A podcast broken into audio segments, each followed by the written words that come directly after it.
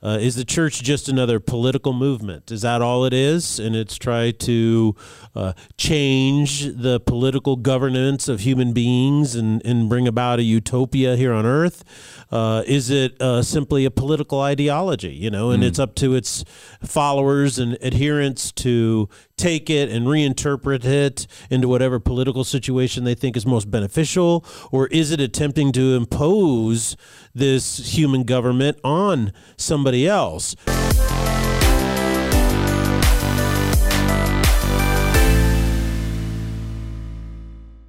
Ladies and gentlemen, welcome to the Salty Pastor Podcast, a podcast dedicated to helping you learn and grow in your faith. Your faith is not a journey that you can order out for, be delivered to, or even you mean it's not a Google around. online no, course no I can Amazon do? Amazon orders for your faith. It is something that you have to do, and we are here to come alongside you as you walk that journey, as you grow your faith, to, to challenge you, to encourage you, and to ultimately help you learn how to critically think for yourself so you know what you believe and why you believe it. My name is mm-hmm. Jesse Mayer. I'll be your host, and we cannot do the Salty Pastor podcast without the Salty Pastor himself, Dr. Douglas Peak. I was thinking about that. Welcome, everybody. If you could order your faith through Amazon, someone say, Where's your faith? I don't know. I ordered it. Somebody stole it off my porch. off the porch. and it doesn't come two day delivery anymore. I know. Whatever happened to Prime? I need my th- faith now. So, yeah, this has been great, everybody. We're going to wrap up our series on my political Jesus. And it's really interesting. I had no idea how much people had been thinking about politics and faith and how, how, they intersect and what they should be doing or not doing or how they should perceive or not perceive because the amount of comments uh, that I got is I know this is anecdotal but it was off the charts on thank you so much for talking about this because mm. nobody's talking about it so yeah, I've basically heard the same thing. I've had so many people that have just been really loving this series. They, mm-hmm. They're like, I, I know some of this internally, but to hear someone vocalize it has just really made it really clear for me. And some people mm. are like, mm. I've literally never thought about this this way mm-hmm. in my entire life. And this is a reawakening for me and what I yeah. should be doing as far as what the church should be doing, what I should be doing, and how I should be viewing politics as a whole. So I think as a whole, this has been a resounding success, Pastor. resounding you're, success. You're hitting on something that we really need to hear, especially as we're heading into a political season with the mm. midterms coming up. Mm-hmm. So um, I want to know, Pastor, you you've talked about the church's mission, you've talked about our mission.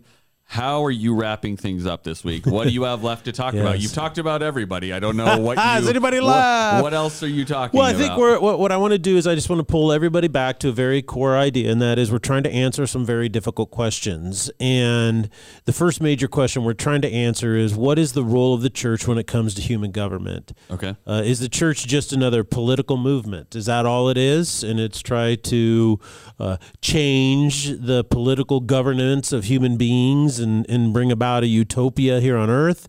Uh, is it uh, simply a political ideology? You know, and mm. it's up to its followers and adherents to take it and reinterpret it into whatever political situation they think is most beneficial, or is it attempting to impose this human government on somebody else? The reason I ask those questions in that way is because that's exactly what Islam is designed to do. See, Islam, when you go and read it, you read the Hadith, it is a geopolitical belief system.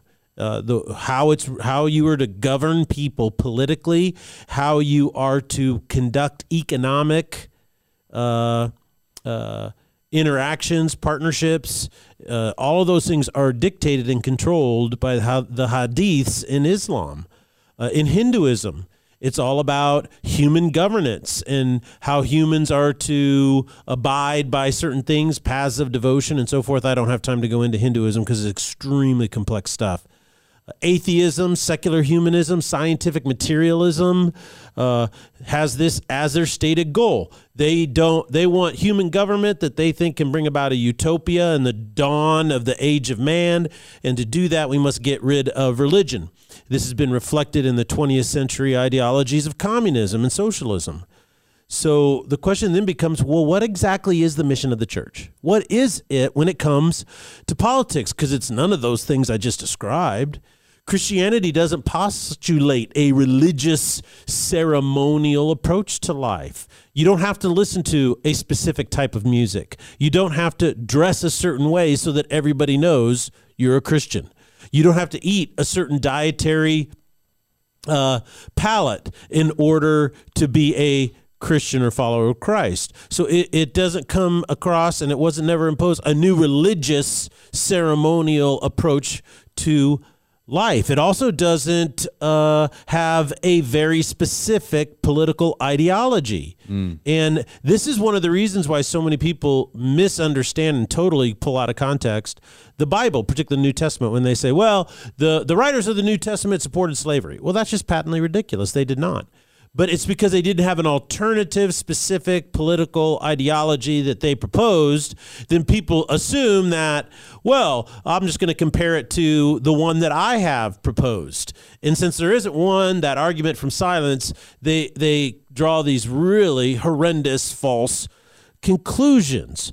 Um, there are strengths and weaknesses to the fact that Christianity is not a specific political ideology on the one hand, uh, its weakness is that political leaders, kings, lords, dictators uh, can use it for political purposes, right? Because it's so neutral, they yes. can adopt it and say, well, this is actually what I'm doing, or this is what it yeah. says it is. Yeah, and you know, I, I we'll we'll talk about that in just a second. But the other side of it, though, is it's brilliant so its strength is is it has allowed because in its authentic pure form, it has allowed for the discovery and development of the highest form of human government that the world has ever known or has ever existed, mm. with the most amount of liberty, the most amount of freedom, uh, the experiment in human right uh, self government, mm. and uh, the experiment is still happening, but without Christianity, that would have never have happened. You see, in England, beginning with King Henry VIII, Christianity was used to validate a king's authority. He said, well, it supports the divine right of kings. We talked a little bit about this last week in our study. Right. Uh, Bloody Mary, his daughter, came in and said, well, I don't want to be the Church of England. I want to be Catholic. So she started going around and killing off uh, Protestant clergymen and people who were opposed to becoming Catholic again after the Protestant Reformation. Uh, every king or king appointed in England from that time, even today, is considered the head of the Church of England, right? It doesn't mm-hmm. matter if they even believe in God or not, but they're the head of the church, right? Which is the Anglican Church in England and in America. Do you know what the Anglican Church is? The this Church of England where the royal person, like right now it's Prince Charles, is head of the church. Do you know what it's called King in America? Charles now. King Charles. Sorry. Do you know what it, you know what the name of that church is in America? What? The Episcopalian Church. Oh, I did the not Episcopals. Know that. Yeah. Mm-hmm. Okay. So what's really fascinating is that uh, human government, particularly these kings in England, used Christianity for their own political purposes and their own political ends. But here's something that's really fascinating. It was Christianity, though, that became the seedbed of ideas and principles that defeated their political authority and rulership. Isn't that interesting? Mm. It was Christianity and how it came about. Uh, someday I'd love to do a deep. Also, yeah, conquers. It's so it's really fascinating because what happened is, if I can give a brief history of it, I've I've said this before, but is that King Henry started the Anglican Church, the Church of England, and he was the head of it.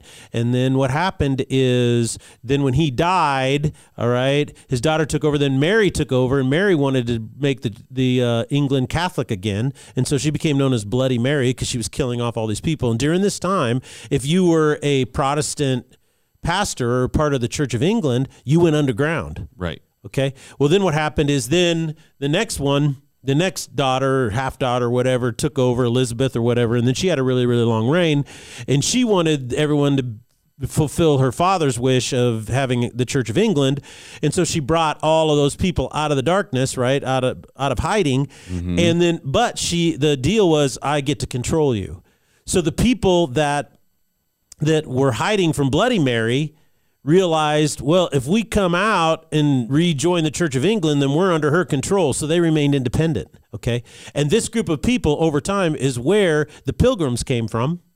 Okay. Right. And the pilgrims are the ones that came over and started our and Mayflower, the Mayflower Compact, all that, the earliest forms of our self governance experiment in government. Okay. So very everybody was independent and the whole notion of democratic leadership. And so it's really quite fascinating how that happened. Is that people trying to use Christianity to control people ended up creating democracy in America. Yes. Isn't that fascinating? So Well, and I think, like you said, it's it's interesting that the thing that they co-opted to try to control the people and do Mm-hmm. whatever they want ended up being the thing that ultimately thwarted Yeah. them, leading to America and democracy and this whole thing. So ultimately, the gospel shines through in Yeah. what it really means to be, even when yeah, you can't control it. yeah. And so There's only one king, and that's Jesus. Yes, absolutely, and he made that apparent. So I think it's it's really interesting just to see the evolution of how Yeah. different people have used it, and then ultimately, anytime you use it for nefarious purposes, it it seems like it eventually blows back on you. We may not see it immediately, but eventually, it does end up going. No, this is not what this. It always self corrects. Yeah. And I think that's super interesting. So it I is guess interesting. my question is how do we as followers of Christ avoid being manipulated like this by the government authorities that want to use it Yes. for their own purposes while also at the same time being a positive influence on our culture? I'm I'm, I'm giving you Yes. very narrow parameters. How do we do both, pastor? We'll do a little Bible study, but one of the things that I thought was really interesting is in my research, I was studying uh, Andy Stanley's position on this and his book, Not In It to Win It. And he says, look, if you pick sides, you get sidelined.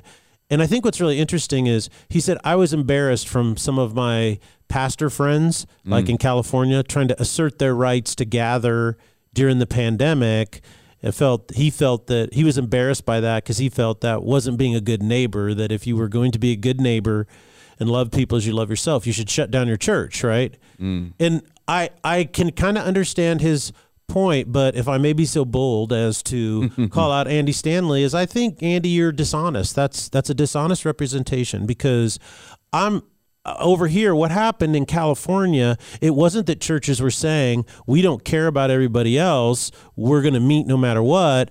What happened is in California, if you owned a pot dispensary, you're allowed to be open. If you had a bar, you're allowed to be open. If you wanted to go and protest in the streets against the president, you were allowed to do that. If you were uh, in, if you had food that you were serving for the movie industry, you were allowed to do that but don't you get together to worship God. And so mm. what happened is what they were protesting is that Christians were being singled out and told they couldn't meet while everybody else, strip clubs, pot dispensaries, bars, they were all allowed to stay open and continue as essential businesses. And so that was the issue.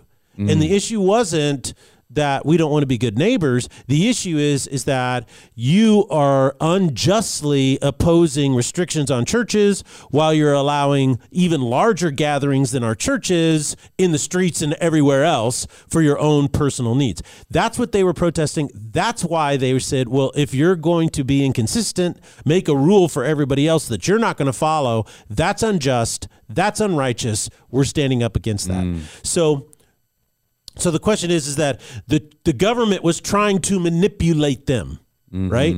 It was trying to basically say in California, we want to encourage these things, which the church considers are bad for people, right? We want to encourage these things and we want to hinder the church. We're going to single the church out for that in Christians. That's unjust. That's wrong. That's against the Constitution. So they were standing up to that. And by the way, Mr. Stanley, I'd like to point out that every one of those churches were fined by the state of California. Okay, every single one. Every court in California upheld those fines. And then the Supreme Court came along and said, yeah, you can't do any of that. You guys are all wrong. And so all of those fines were all wrapped uh, were all wiped out because of the rulings of the Supreme Court. So I think that's an important distinction to make. Facts matter. So what I what I, I, I share that because I want to share with you a biblical principle that brings clarity to a person's role in American politics. And it's called the focus principle. Okay. And that is where should you place your focus in order to make the biggest political impact? Okay, where should you put your focus? So I want to read two passages of scripture, uh, one from Paul uh, in to the Corinthians, and then one from Paul to the Colossians. And this is in Second Corinthians chapter 4. It's a section of some of my favorite verses, and this is what he says. We have this treasure in jars of clay. So in other words, we have a treasure here on earth. Mm. See, we're jars of clay. And we have a treasure.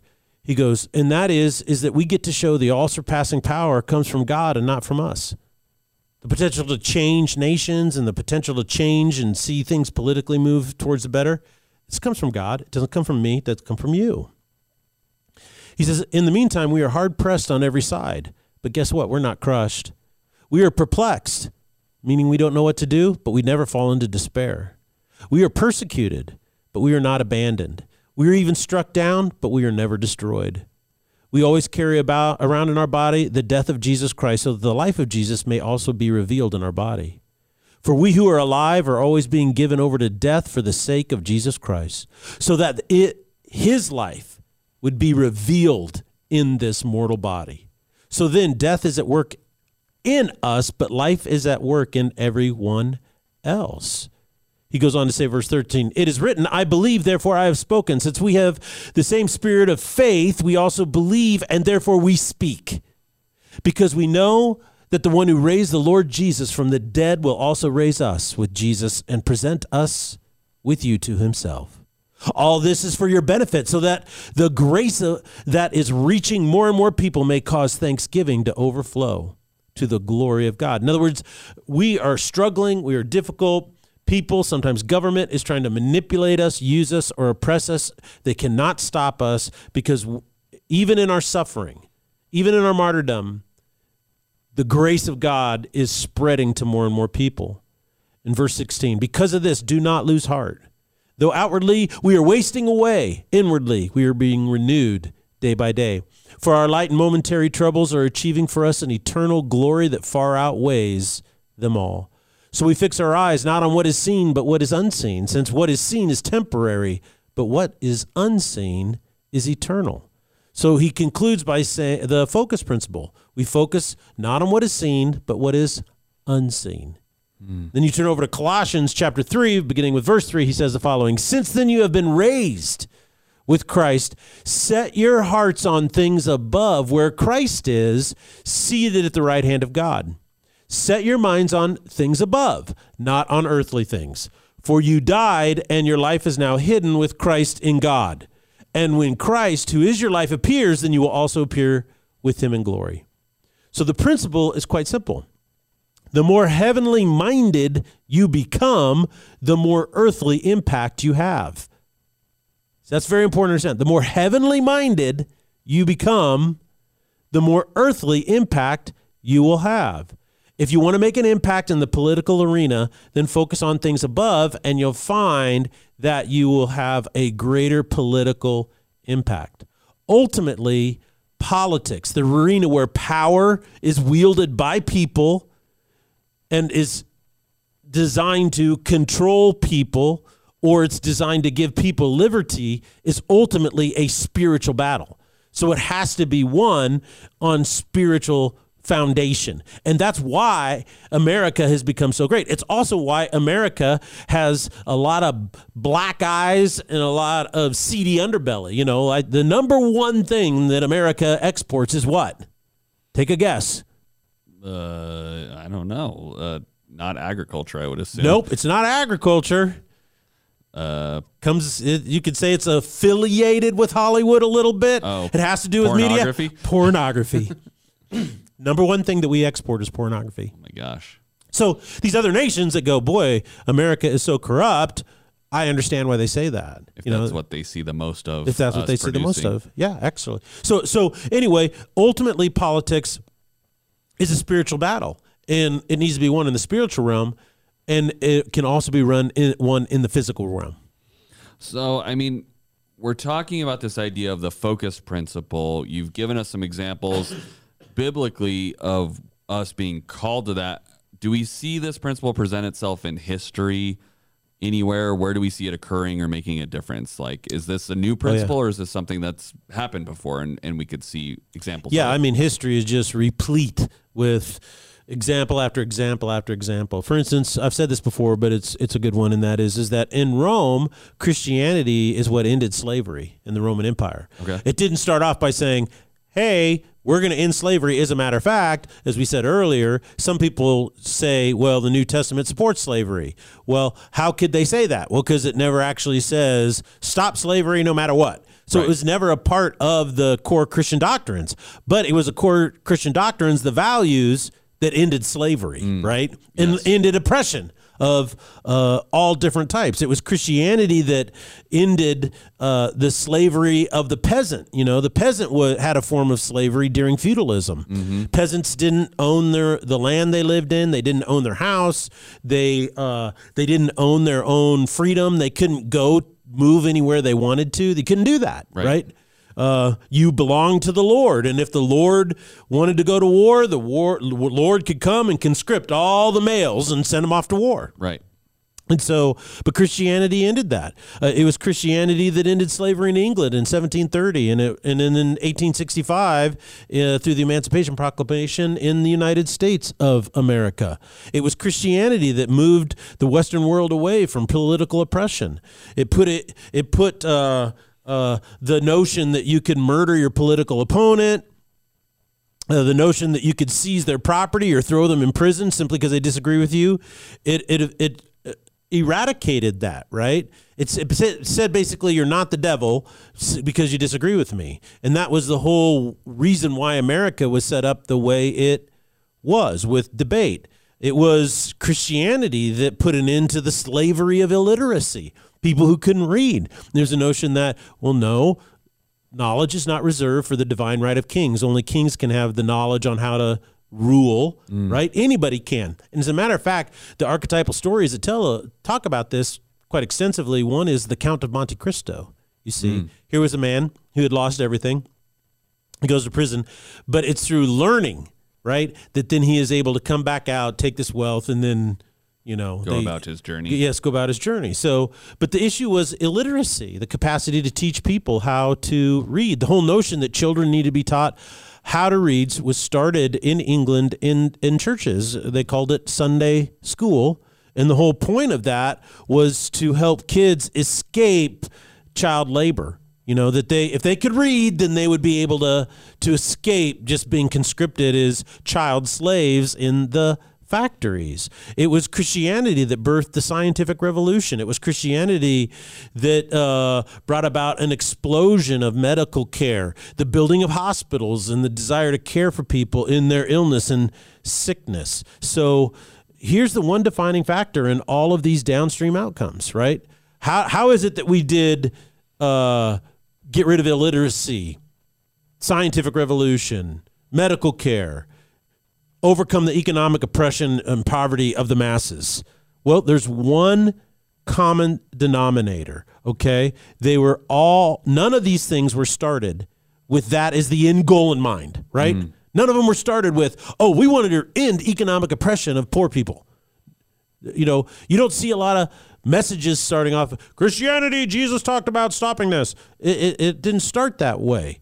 As a matter of fact, all of these things happened because people following Jesus were following him to know him more. Why did the scientific revolution start? Because men were wanting to know more about God. Mm. And they said, if we study his creation, we will be able to learn more about him. So that's what started it all. And the same thing with why do we want children to be able to read?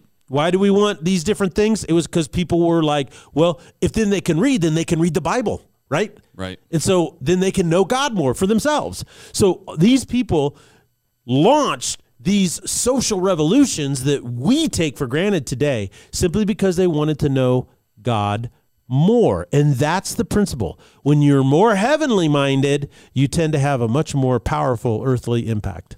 Well, and if I bring this down to something more secular, where the world has unintentionally started learning the power of putting your values first and having your heavenly focus and then that will lead out is apple actually uses a very similar model to this have you Yeah. heard about this they No, the I have three not. rings so they have three rings which is their outer ring is basically their products Mm-hmm. and the things that they make their middle ring is basically their culture community development and then their inner rings are basically what do we value what is our mission and what are we trying to do right Mm-hmm. and most companies come from the outside in they go Yeah. from what are we building we're building products and that determines our culture and then that ultimately determines our, values. values, yeah. and apple one of the most successful companies in Yeah. america and the world In the world, yeah. has spoken many times that they have always worked, and I'm assuming this is a, a Steve Jobs thing from inside Yeah, out. Values first, values, yeah. and that determines our culture, and that culture determines what products we make that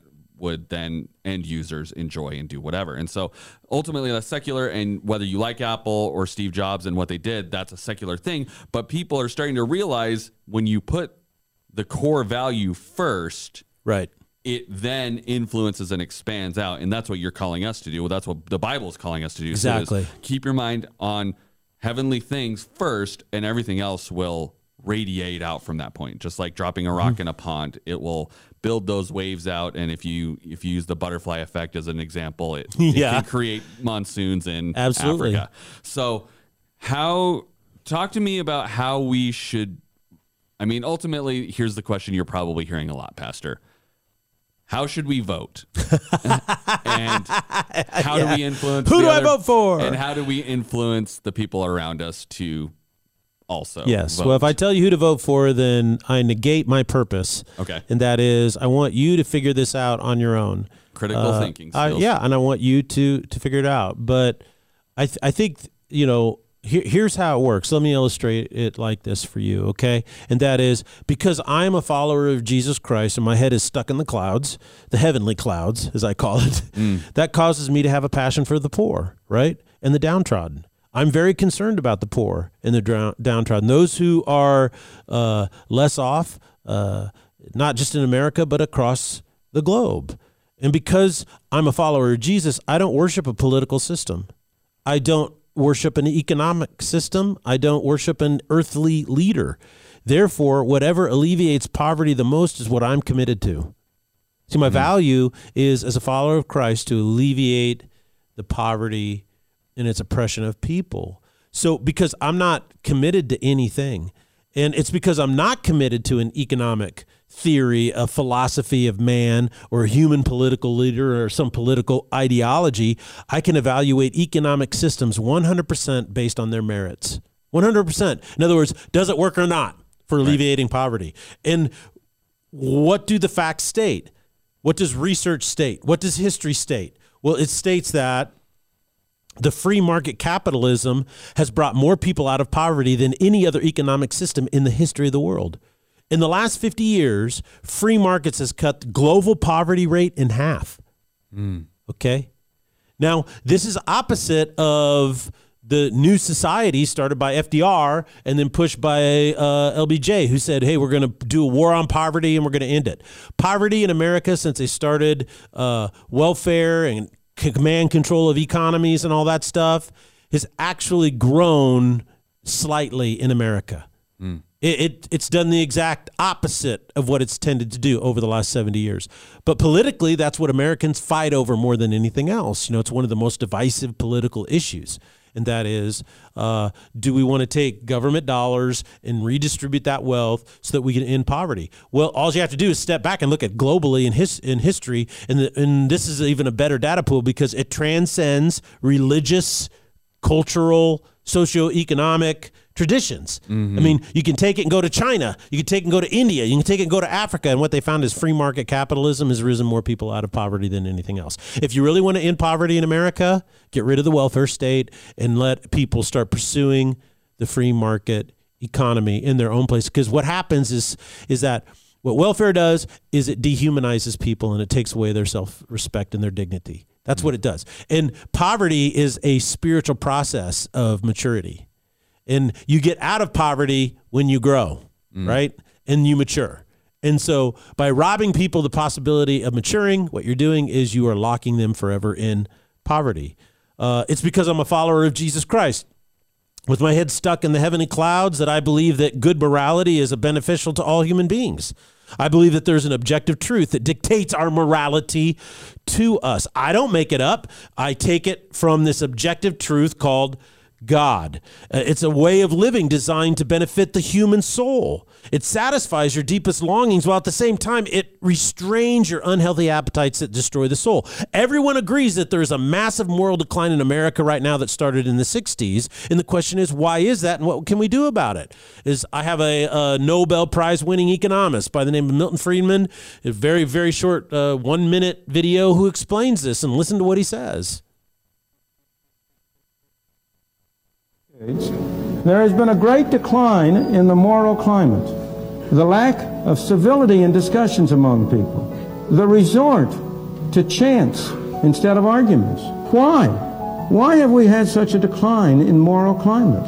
I submit to you that a major factor has been because of a change in the philosophies which have been prominent in society from a belief in individual responsibility to a supposed belief in social responsibility from a tendency to get away from the individual, from his responsibility for his own life and his own behavior. If he doesn't behave properly, that's his responsibility and he's to be charged it. To a belief that after all it's society that is responsible. If you adopt the view that everything belongs to society, then it belongs to nobody. Why should I have any respect for property if it belongs to everybody? If you adopt the view that no man is responsible for his own behavior, because somehow or other society is responsible, why should he seek to make his behavior good?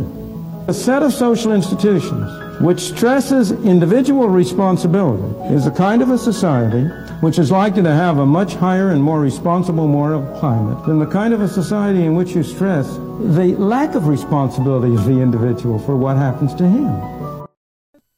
So you see, I, I think he's making an excellent point because what I'm realizing is that this is an ideology, this is a value. And my value is is that I want people to be free moral agents, right? We want mm. them to choose a higher form of morality. Well, how does that happen? Well, what we do is we emphasize personal responsibility. If we take that away and we start emphasizing social responsible. And this is Rousseau's idea that you're not responsible for your behavior. It's society that causes you to do this. Then what happens is that we see a dramatic moral decline. And that's why mm. the Rousseauian ideology of society has been so destructive in America's moral climate today. Um, here's another way to think about it. It's because I'm a follower of Jesus Christ with my head stuck in the heavenly clouds that my concern is the value of every human being, and it is the sovereignty of their free will. I know it is the commitment to protect all innocent human beings. No one can be oppressed. Therefore, there's no reason to take innocent human life. It means justice is justice. There are no adjectives that qualify it. It's either just or it's not. You cannot go and say, we are going to oppress or uh, lump in and categorize a group of people based on social status, language, the color of their skin, or anything else, and then try to make them pay for some past injustice from three centuries ago. That it, it just that is absurd beyond belief. And that's what Milton Friedman was just talking about. Mm. He says when you start to do that, the moral climate drops. But most importantly, as a follower of Christ, I feel that people are robbed with the capacity to meet Jesus because they don't feel that they have any sovereignty of their own. It's another way to look at it because I value uh, every living soul as God values them. I have devoted my life to helping you, every listener, every person I've ever met, for that moment when you stand before God and you give an account for yourself. That's what I've devoted my life to. So that there's not going to be a group of people, a tribe, even your family. It's going to be you all alone standing before God. And in Second Corinthians chapter 5, verse 6 says, We will all stand before the judgment seat and we will give an account for what we have done in our lives. And guess what? I want to prepare you for standing before there and saying, I don't deserve anything, but Jesus steps forward and says, This person is mine. This person is my child. I bought this person with my blood and I adopted them into my family. They belong to me. That is the power of the gospel. And when Jesus stands before me and says this, I have been bought, I have been paid for, I now belong to him. When you get that as the core value of your life, no matter how you'll have your head in the clouds every single day, but that will give you the most powerful life here on earth that you could ever imagine. Well, thank you, Pastor, for sharing so much with us today. I'm excited to hear even more on Thursday because we did some Bible study today and you're already kind of dipping into the application. We hit some history. So yeah. I can't imagine what you're going to be sharing with us on Thursday. So I encourage you guys to have conversations about what we learned today. Make sure this is an active participation, whether you're dropping comments on the video or in, in, uh, on the podcast, whatever, mm. wherever you're getting these podcasts, or if you are engaging on social media or you're just doing it in the comfort of your house with someone you care about who you want to have a deeper understanding of the Bible and what that means. I encourage you to have conversations because that's yes. the only way you can clarify what you believe. That's so right. Thank you guys so much for joining us, and we'll see you on Thursday here on the Salty Pastor Podcast. Blessings.